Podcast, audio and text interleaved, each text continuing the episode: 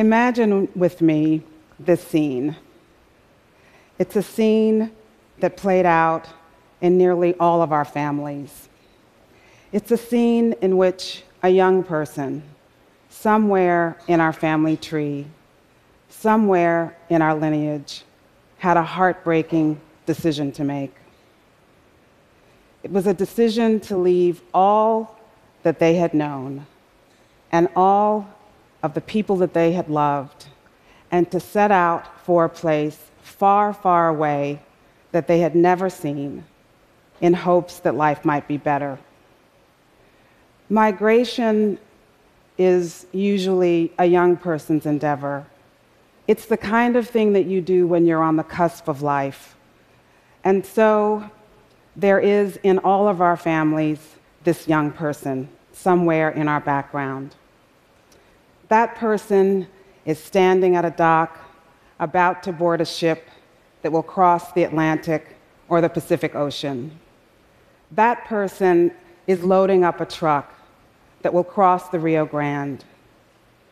Or that person is standing at a railroad platform about to board a train that will cross rivers and mountains out of the Jim Crow South to what they hope will be freedom in the North. And there, with this young person, as they are about to board that ship, that boat, that truck, that train, are the people who raised them their mother, their father, their aunt, their uncle, their grandparents, whoever it might have been who had gotten them to this point. Those older people were not going to be able to make the crossing with them. And as they looked into the eyes of the people who had raised them, there was no guarantee that they would ever see them alive again. Remember, there was no Skype, no email, no cell phones, not even reliable long distance telephone service. And even if there had been, many of the people that they were leaving did not even have telephones. This was going to be a complete break from all that they knew and all of the people that they loved. And the very next time that they might hear anything about the people who had raised them might be a telegram saying, Your father has passed away, or Your mother is very, very ill. You must return home quickly if you are to see her alive again. That is the magnitude of the sacrifice that had to have happened in nearly all of our families just for us to be here. A single decision that changed the course of families and lineages and countries and history to the current day. One of these migration streams stands out in ways that we may not realize. It was called the Great Migration. It was the outpouring of six million African Americans from the Jim Crow South to the cities of the North and West from the time of World War I until the 1970s. It stands out because this was the first time in American history that American citizens had to flee the land of their birth just to be recognized as the citizens that they had always been. No other group of Americans has had to act like immigrants in order to be recognized as citizens.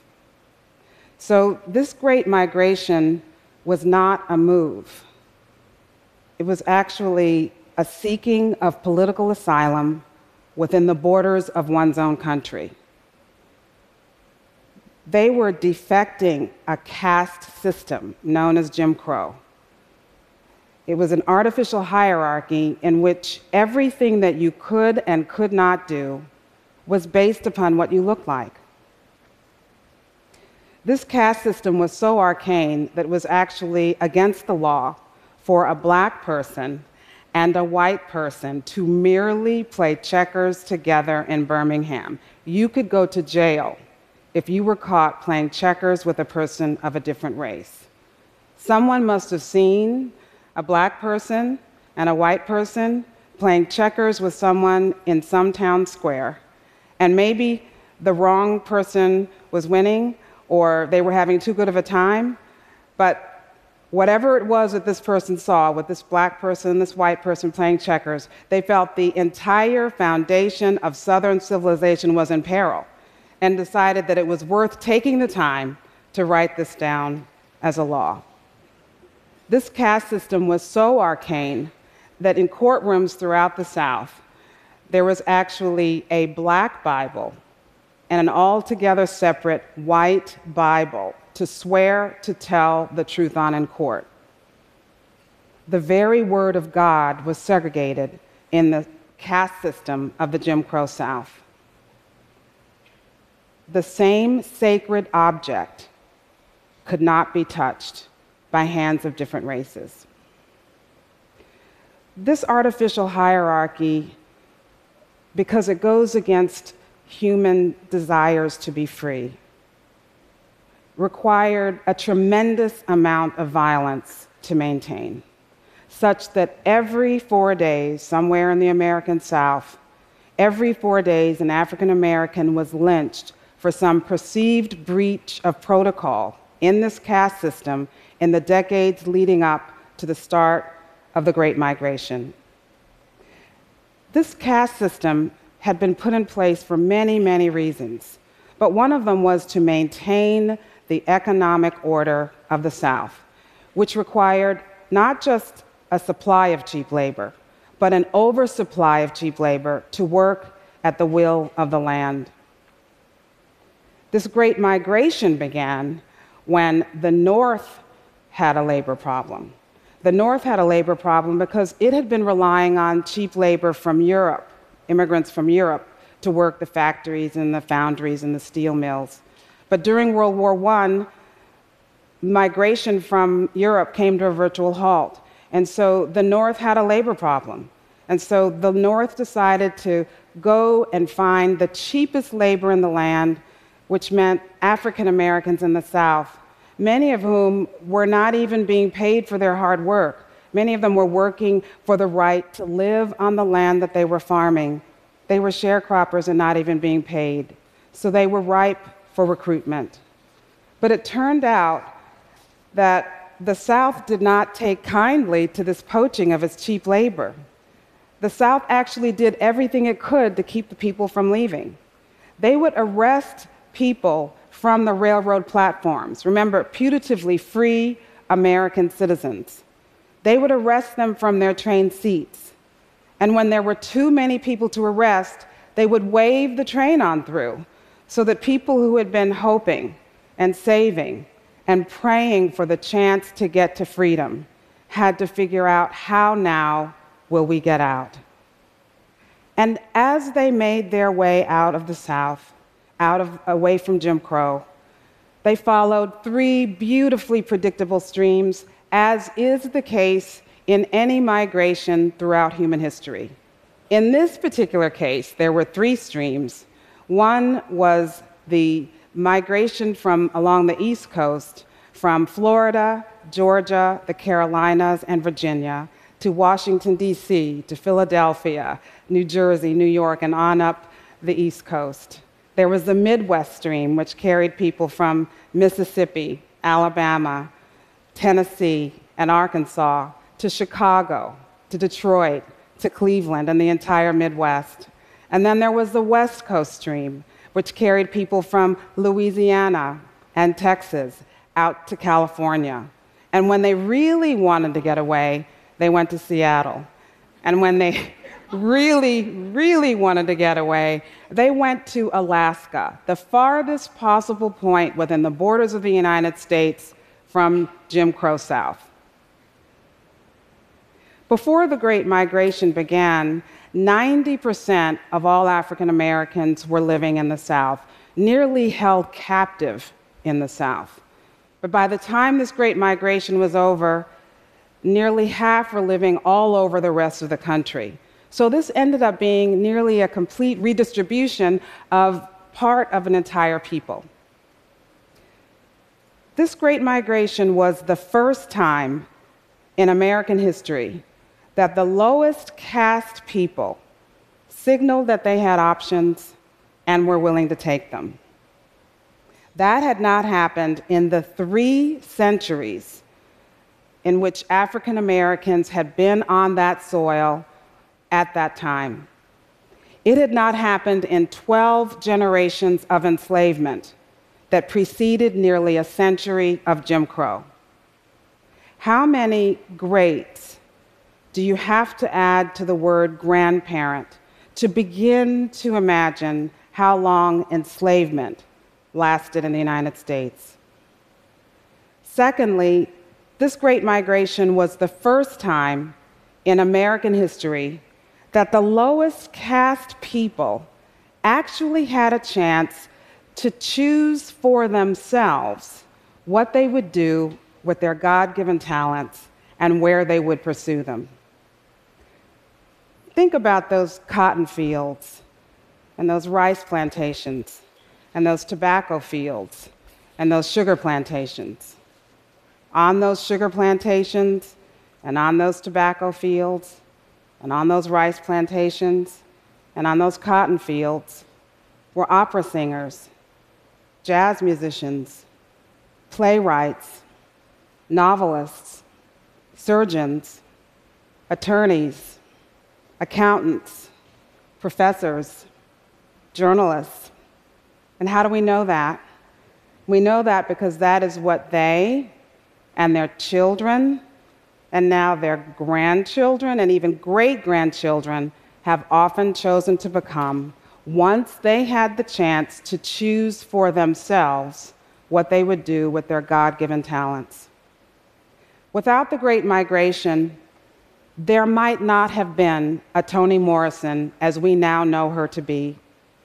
Her parents were from Alabama and from Georgia. They migrated to Ohio where their daughter would get to do something that we all take for granted for, uh, at this point, but which was against the law and against protocol for African Americans at the time that she would have been growing up in the South had they stayed. And that is just to walk into a library and take out a library book. Merely by making the single decision to leave, her parents assured that their daughter would get access to books. And if you're going to become a Nobel laureate, it helps to get a book now and then. You know, it helps. Music as we know it was reshaped by the Great Migration. As they came north, they brought with them on their hearts and in their memories the music that had sustained the ancestors, the blues music, the spirituals, and the gospels, gospel music that had sustained them through the generations. And they converted this music into whole new genres of music and got the chance to record this music, this new music that they were creating, and to spread it throughout the world. Without the Great Migration, Motown would not have existed. The founder, Berry Gordy, his parents were from Georgia. They migrated to Detroit. And when he got to be a grown man, he decided he wanted to go into music. But he didn't have the wherewithal to go all over the country looking for the best talent, and it turned out he didn't have to. It turned out that there he was, surrounded by children of the Great Migration, whose parents had bought, brought this music up with them during the journey. And among those children were these three girls. There was Mary Wilson, Florence Ballard, and there was a third one, Diana Ross. We might not know Diana Ross's name had there been no great migration, because, like a lot of Americans and a lot of human beings in general, she might not have existed because her parents might not have met. Her mother was from Alabama, father from West Virginia. They migrated to Detroit different years, met, married, had her and her siblings, and thus a legend was born. Jazz was a creation of the Great Migration and one of the greatest gifts of the Great Migration. Starting with Louis Armstrong, who was born in Louisiana and migrated on the Illinois Central Railroad to Chicago, where he got the chance to build on the talent that was within him all along. Miles Davis, his parents were from Arkansas. They migrated to Illinois, southern Illinois, where he would get the chance to build on the talents that were within him all along, but which could have gone fallow in the cotton country of Arkansas. John Coltrane, he migrated at the age of 16 from North Carolina to Philadelphia, where upon arrival in Philadelphia, he got his first alto sax. And there are lovers of jazz who cannot imagine a world without John Coltrane having gotten a hold of a saxophone. Thelonious Monk, Michael Jackson, Jesse Owens, Prince, August Wilson, Richard Wright, Ralph Ellison, Michelle Obama. These are all a few of the millions of people who were products of this single decision to migrate. The people of the Great Migration met with tremendous resistance in the North, and they were not able to defeat all social injustice.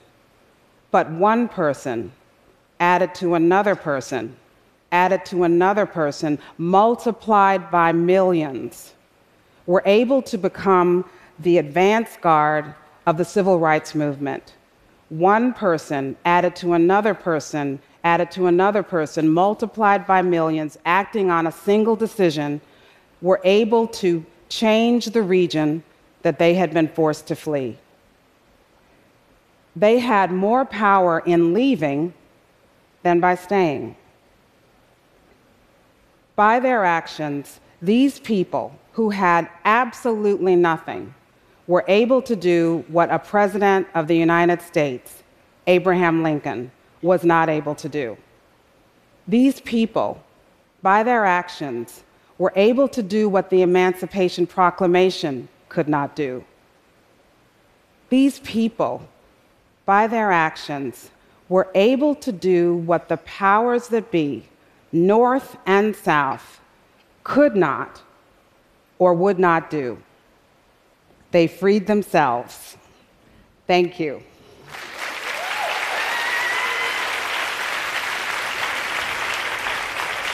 Thank you.